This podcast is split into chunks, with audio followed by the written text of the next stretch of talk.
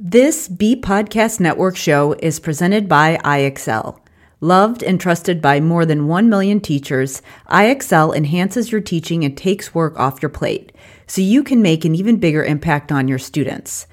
IXL delivers personalized learning across a comprehensive pre K through 12th grade curriculum, including math, language arts, science, and social studies, and helps you assess student performance through actionable real time insights strengthen daily instruction, close knowledge gaps quickly, and set every student up for success. If you want to bring IXL to your school, you can learn more at ixl.com backslash BE. That's ixl.com backslash BE. We're proud to be sponsored by MyFlex Learning. MyFlex Learning is a scheduling platform that helps middle and high schools meet the individual needs of all students. Schools can easily create and manage time for flex blocks, activity periods, RTI, therapy, and teacher appointments, and much more. With its built in accountability tool and reporting features, MyFlex Learning solves your challenges around getting kids where they need to be and understanding how flex time is spent. Make your flex time work for you. Visit myflexlearning.com backslash BE to learn more and receive $500 off the first year. That's myflexlearning.com backslash BE. This is Dr. Karen, and this is the Are They 18 Yet podcast, where I help parents raise independent, self sufficient kids without sacrificing their own identity and sense of purpose. I'm here to share practical day to day solutions for raising kind, successful, well adjusted human beings and actionable advice for supporting systemic changes so we can make this world a more inclusive, accepting place now and for future generations.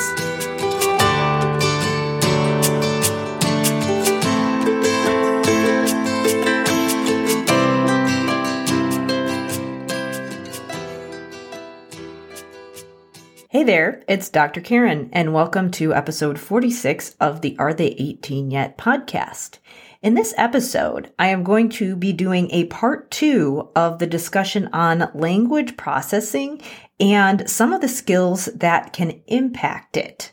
Since this is such a popular topic among my audience, and because it can be such a powerful skill in helping kids to build the comprehension skills that they need in order to do a lot of academic skills, as well as just communicate their needs and succeed across a number of different environments like school, work, beyond school, and all sorts of things. Can also make a huge impact if you have noticed that you have a child who is struggling in different environments just functionally, like you ask them to do something and they kind of look at you like they're not really sure what you said, or you ask them a question and they're not really giving you what you asked. So, those types of things. I'll go briefly through the red flags again, but then I wanted to dive into one of the common difficult sentence types that does tend to be an issue for kids with language processing issues, just so that you can have an awareness of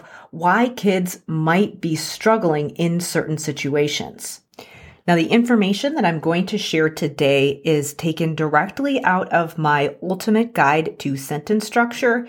This is a free guide that I offer on my website that walks through the challenging sentence types that often cause language processing issues. Oftentimes, these are some of the key culprits when you have a child who is not really understanding language and just having a hard time maybe in school they're learning comprehension strategies and they're not responding. A lot of times these are the key culprits and this is something that people commonly overlook. So this ultimate guide to sentence structure outlines exactly why syntax and sentence structure has such a huge impact on comprehension and then highlights some key sentence types that tend to be difficult and then I also talk about some ways that you can work on some of these sentence types. So to download that guide, you can actually grab that on my website, my speech pathology site. It's drkarenspeech.com. You can actually sign up for it right on that main page. And again, I did create this guide with speech pathologists in mind because they often work on this kind of thing in therapy. And I do mention some things that SLPs have to do, like writing goals for language therapy, but I have had some teachers and parents download the guide as well and say that they found it really useful, whether it be because they used it to work with a student or their own child, or whether they shared it with their speech pathologist. So again, you can grab that at drkarenspeech.com. And like I said, I am going to be covering the information in chapter four of that guide today in this episode. But if you want more information, you can go and get the whole thing on my website, drkarenspeech.com.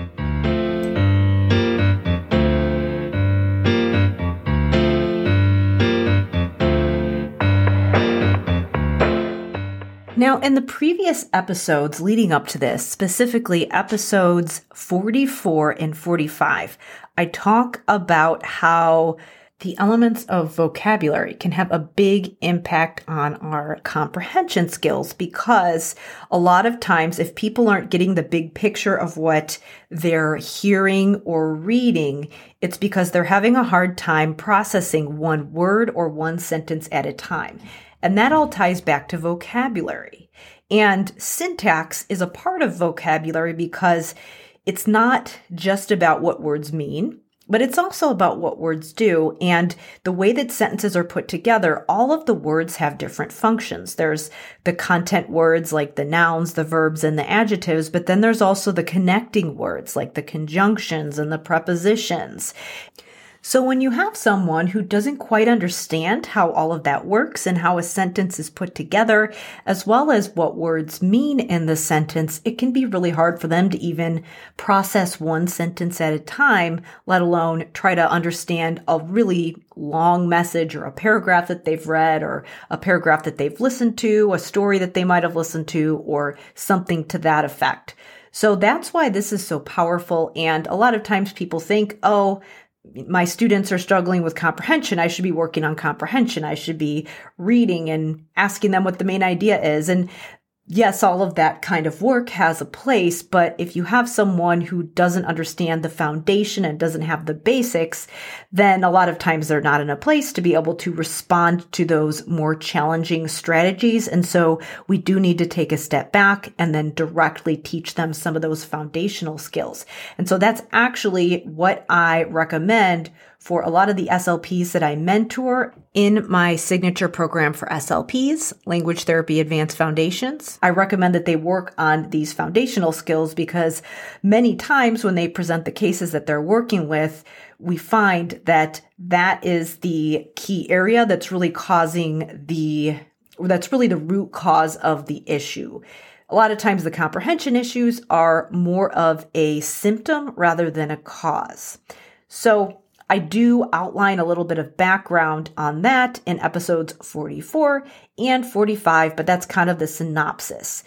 Now, I did mention that sometimes it can be challenging to figure out why a student is struggling or why a child isn't understanding or following along, especially when it comes to language, because sometimes when kids don't understand things, it looks like they are willfully choosing to not do what you ask them to do or like they're just being stubborn. But a lot of times it's because they missed something.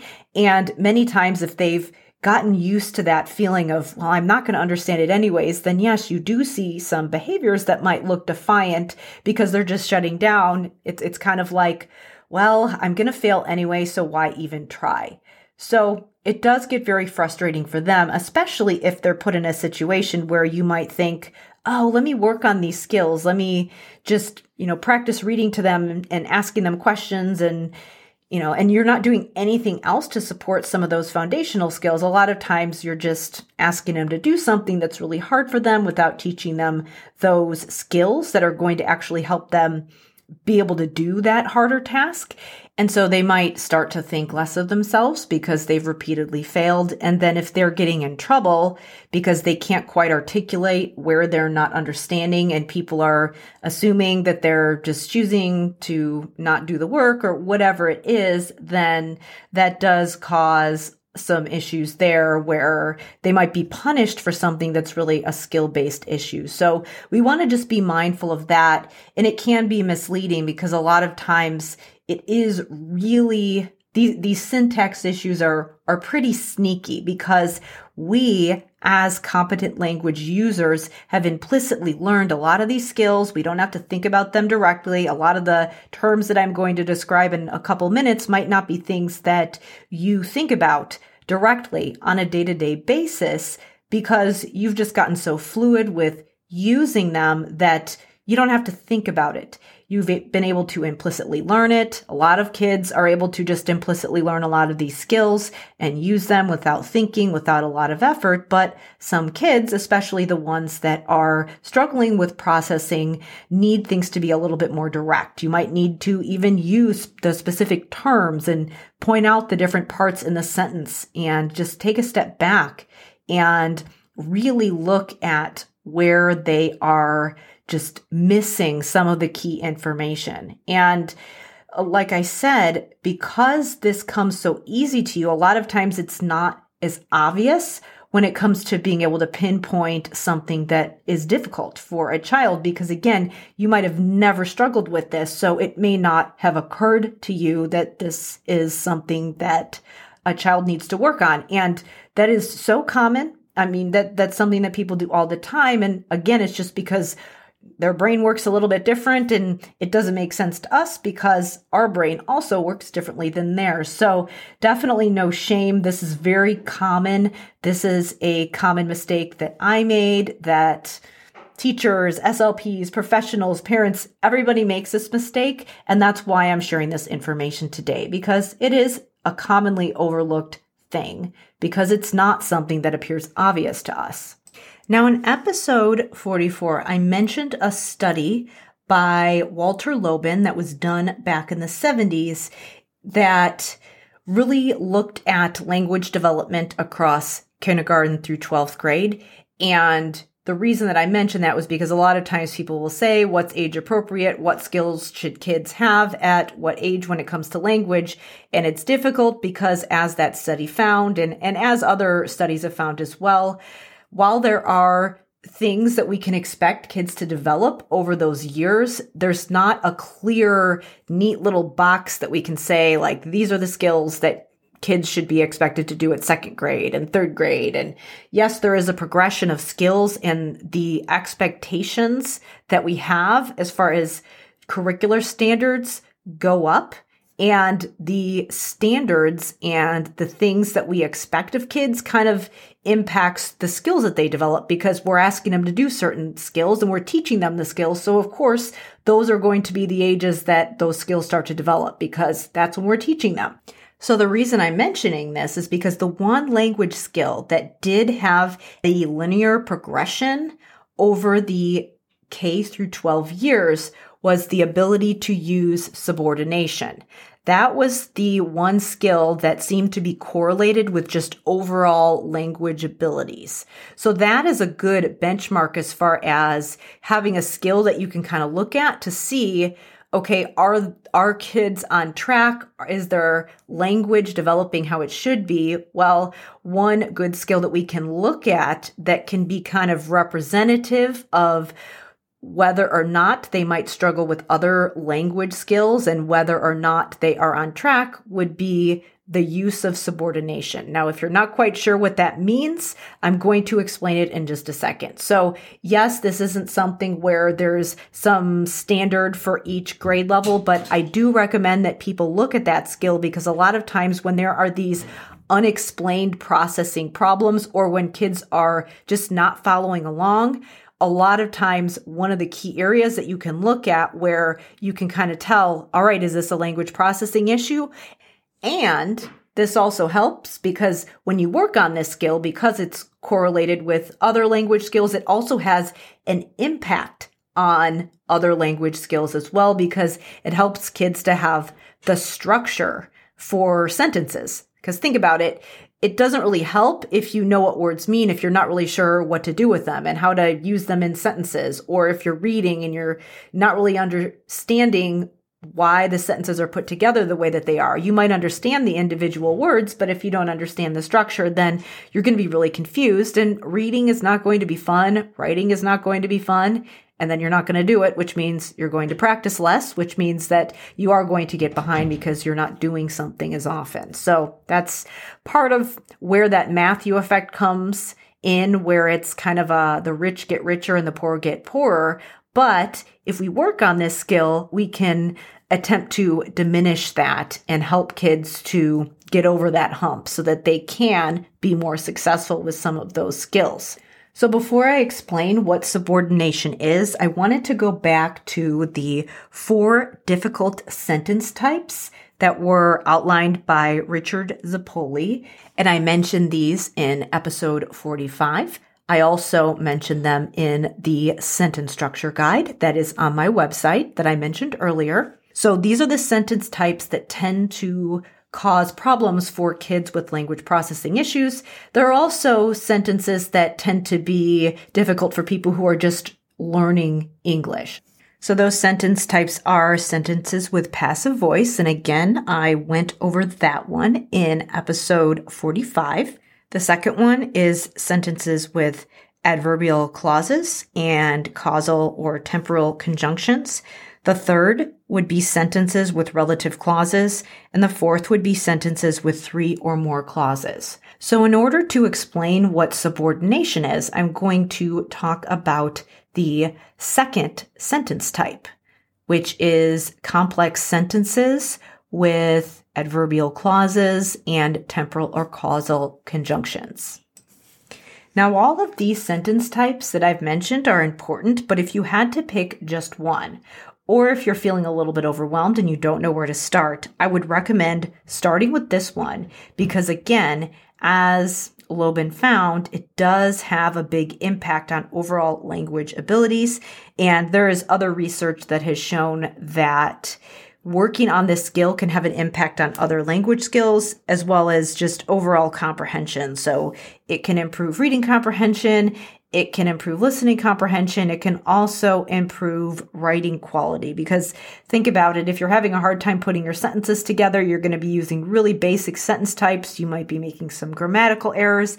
And then the cognitive load is going to be an issue. You're going to spend so much time thinking about what sentences to write that you might not think about the big picture of what you're writing, which means that it might be a little bit unorganized. So again, that that has an impact on just the overall big picture as well.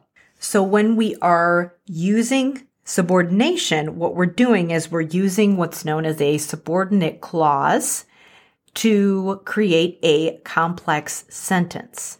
So what I'm going to do now is just break down a couple terms that would be necessary to understand if you were to want to understand what subordination is.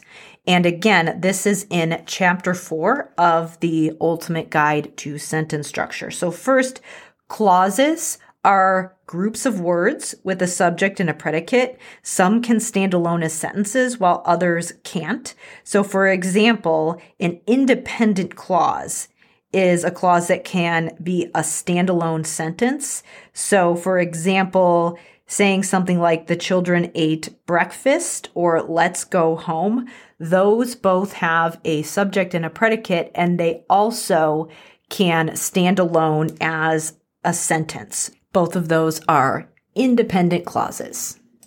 Now, technically speaking, in order to be grammatically correct, a subordinate clause, on the other hand, or it's also referred to as a dependent clause, cannot stand alone. It has to be attached to an independent clause in order for it to be a complete sentence. So examples of subordinate clauses would be because it was morning or after we go home. So both of those are clauses. They have a subject and a predicate, but they can't stand alone as an individual sentence. They have to go along with another independent clause. They have to attach to it.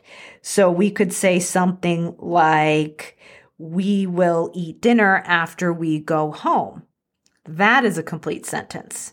But if we just say after we go home, that's not a complete sentence. Now, in conversation, we speak in incomplete sentences all the time, but technically speaking, when you're thinking about writing and more formal situations, it is not something that we would use if you're writing an academic paper, for example. And we do have an understanding that there is that rule. We know it's not a complete sentence, and we also know that there are situations where there's flexibility with the rules, which, you know, an example of that would be it's a conversation, it's informal. We know that we can vary those rules depending on the context. But technically speaking, they're not complete sentences. Now, a subordinate clause has a subordinate conjunction. It's the word that's kind of connecting the two clauses together and linking them. So in those two examples that I gave, because it was morning has the subordinate conjunction because, and after we go home has the subordinate conjunction after.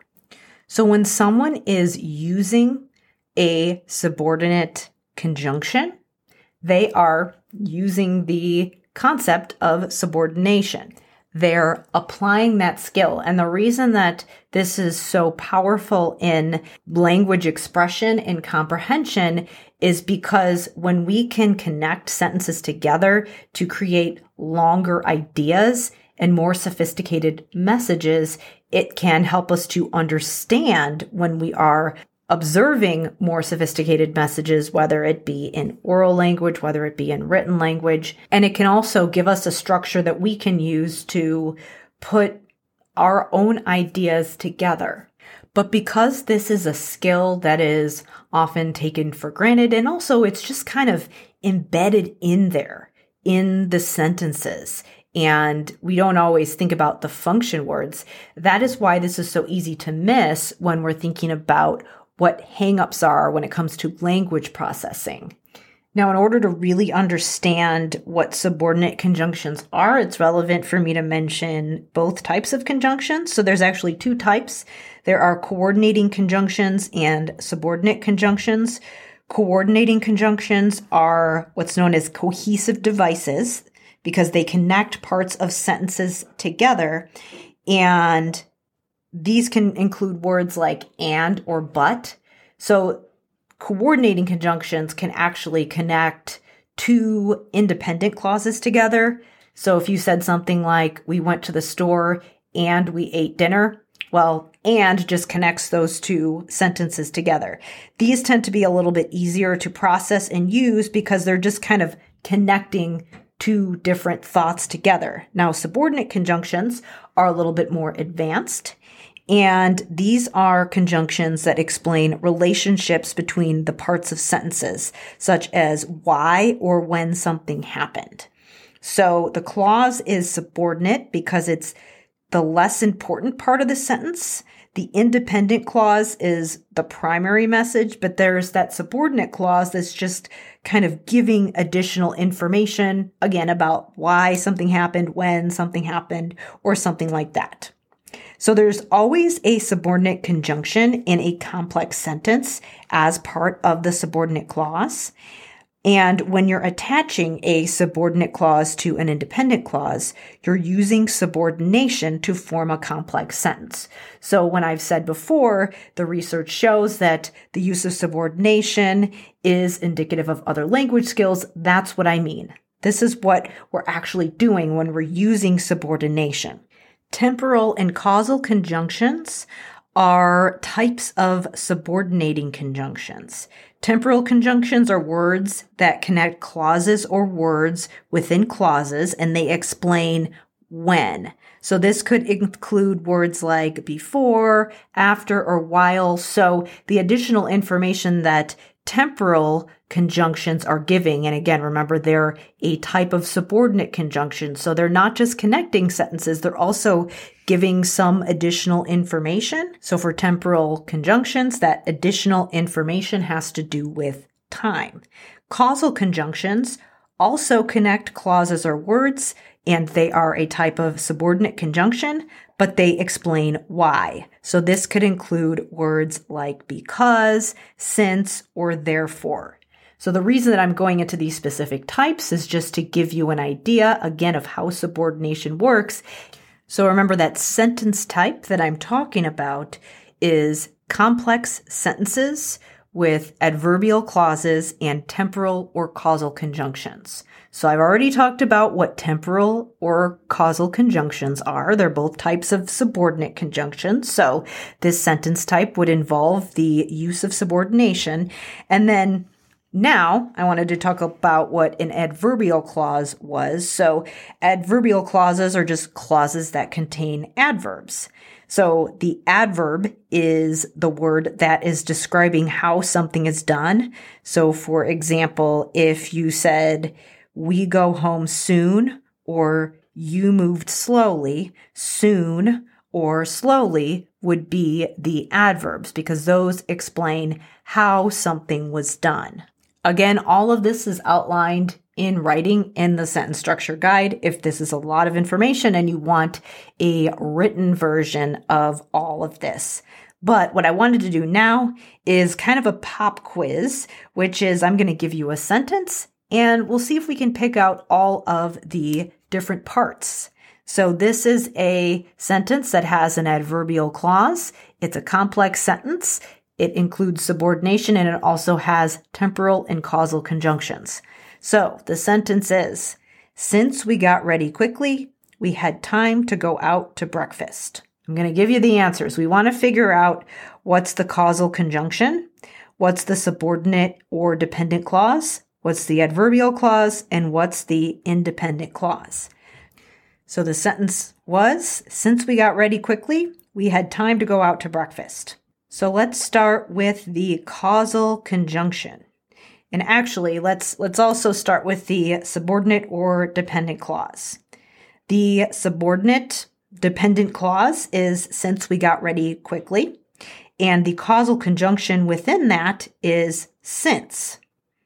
Now, that is also the adverbial clause because listen again, since we got ready quickly, that contains the adverb quickly. So that's the adverb, that's the adverbial clause. The adverb is quickly. And then the entire clause is since we got ready quickly. So that's actually both the adverbial clause and the subordinate clause. And then the independent clause would just be the rest of the sentence. We had time to go out to breakfast. So those are all those parts of that sentence. Now, if you're sitting here thinking, that was a lot of work, how on earth am I going to explain that to my child or my student, my client, whatever that may be. So, one recommendation that I have for working on this skill is that it's actually pretty powerful to work on this skill and just work on complex sentences. So if you just think about the conjunction, start with the conjunction and see if you can create a sentence with two clauses that uses that subordinate conjunction. And you don't necessarily have to worry about the adverb right away. If you just do a complex sentence with a causal or temporal conjunction, for example, that actually is going to be pretty powerful. And you can work the adverbs in later. So that would be my recommendation if you want to get started right away. That'll still be very effective to work on that skill. Now, also, if you're wondering, okay, how do I actually work on that skill? Well, I recommend that even though there are a handful of exercises that I teach my SLPs that I mentor, that I teach them to do. I did want to just start you off with one today. So, where I would recommend you start is with an exercise called sentence combining. This is an evidence based strategy that has been shown to improve the use of syntax. It also has an impact on comprehension and then overall writing quality. So this is a great place to start if you want to dip your toes in and start to work on syntax with your students or your kids. And honestly, if you just wanted to do one thing, and you're feeling a little bit overwhelmed with this. So, for example, if you are wanting to work on language with your own child at home and you're feeling like there's just not enough hours in the day to get it all in, what you could do is you know the the minimum thing that i recommend people do is the 20 minutes a day of reading. And if you can do that on the weekdays and take the weekends off that is actually pretty good. So that is always the starting point that i recommend for people to be doing at home. And obviously again the gold standard would be you sitting there on the couch reading with your child discussing and yes, audiobooks are fine, but the reason that I always recommend that it be an interactive experience is because if you are sitting there actively with your child, what you can do is you can pay attention to when these types of sentences come up in books. So I challenge you to do that. If you do nothing else, if you don't want to sit down and do some kind of a worksheet thing with your child, you want to just see, can we get into just doing regular reading every day, then the challenge I have for you is just be observant. See if you can pick out some of these complex sentences in the books that your kids are reading.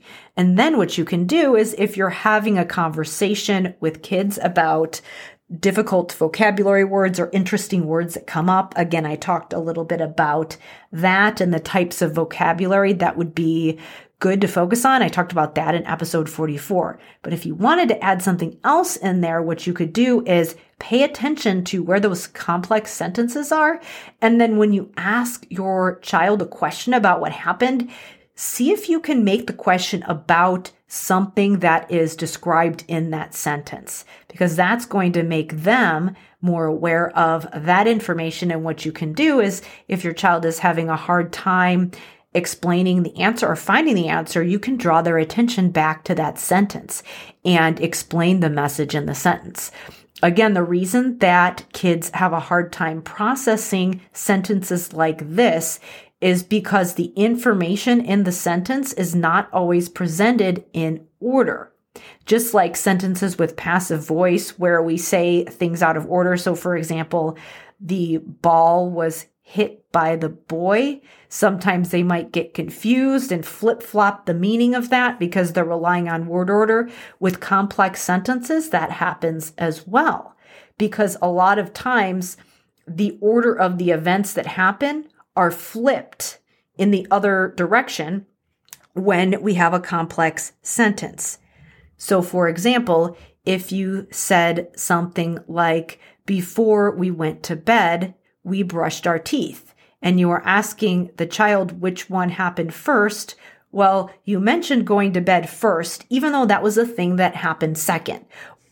What we have to do when we're processing complex sentences is remember one piece of information and then flip it in our minds when we hear the other part of the message a lot of times kids can only remember one thing at a time. So giving them practice with this skill and even just pointing out that the events in the sentence happened in a different order and that you have to pay attention to the words because they're giving you more information, that can be pretty powerful. So, and the first step to being able to draw your child's attention to the more difficult vocabulary or the more difficult sentence types is having an awareness of that yourself, especially if you can get to the point where you can figure out exactly where the child is not making the connection because we have to do that before we can even figure out how to help.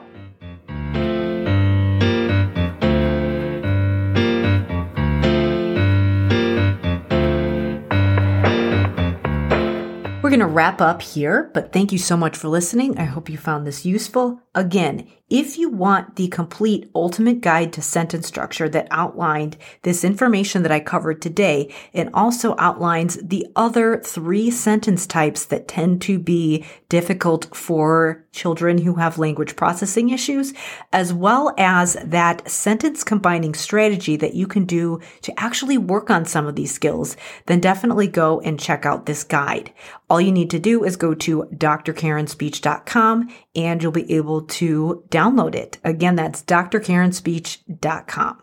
As I've said before, I've designed this with speech pathologists in mind, but I have definitely had teachers and parents benefit from it as well. So feel free to share it with your colleagues or anyone else that you think would benefit from this information. Again, that's drkarenspeech.com. So thank you so much for listening. Again, remember it helps us so much if you leave us a five star review on Apple or Spotify or wherever you listen to your podcasts. Thanks again for listening, and I will see you in episode 47.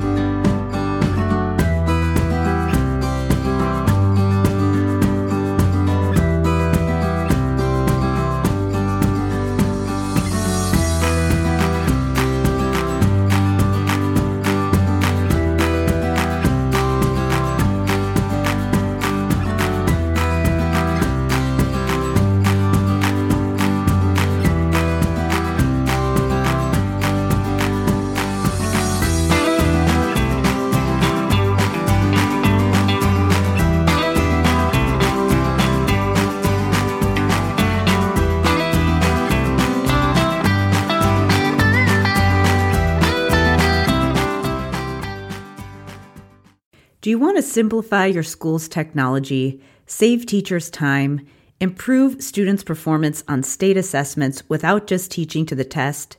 You can do it all, but don't waste another minute. Head straight to ixl.com backslash BE to learn how IXL's research based teaching and learning platform can help you achieve all these goals. That's ixl.com backslash BE. There are lots of solutions out there for giving students what they need when they need it. But when do they actually do all of those things? You need flexible time. When added into the master schedule, flex time enables students to get extra help or intervention, meet with teachers, make up work, get physical exercise, and try new enrichment offerings. If you're thinking of giving it a try, check out My Flex Learning, which unlocks the benefits of flex time without the common challenges. Its intuitive design makes implementation and training a breeze. Make your flex time work for you. Visit myflexlearning.com backslash BE to learn more and receive $500 off your first year. That's myflexlearning.com backslash BE.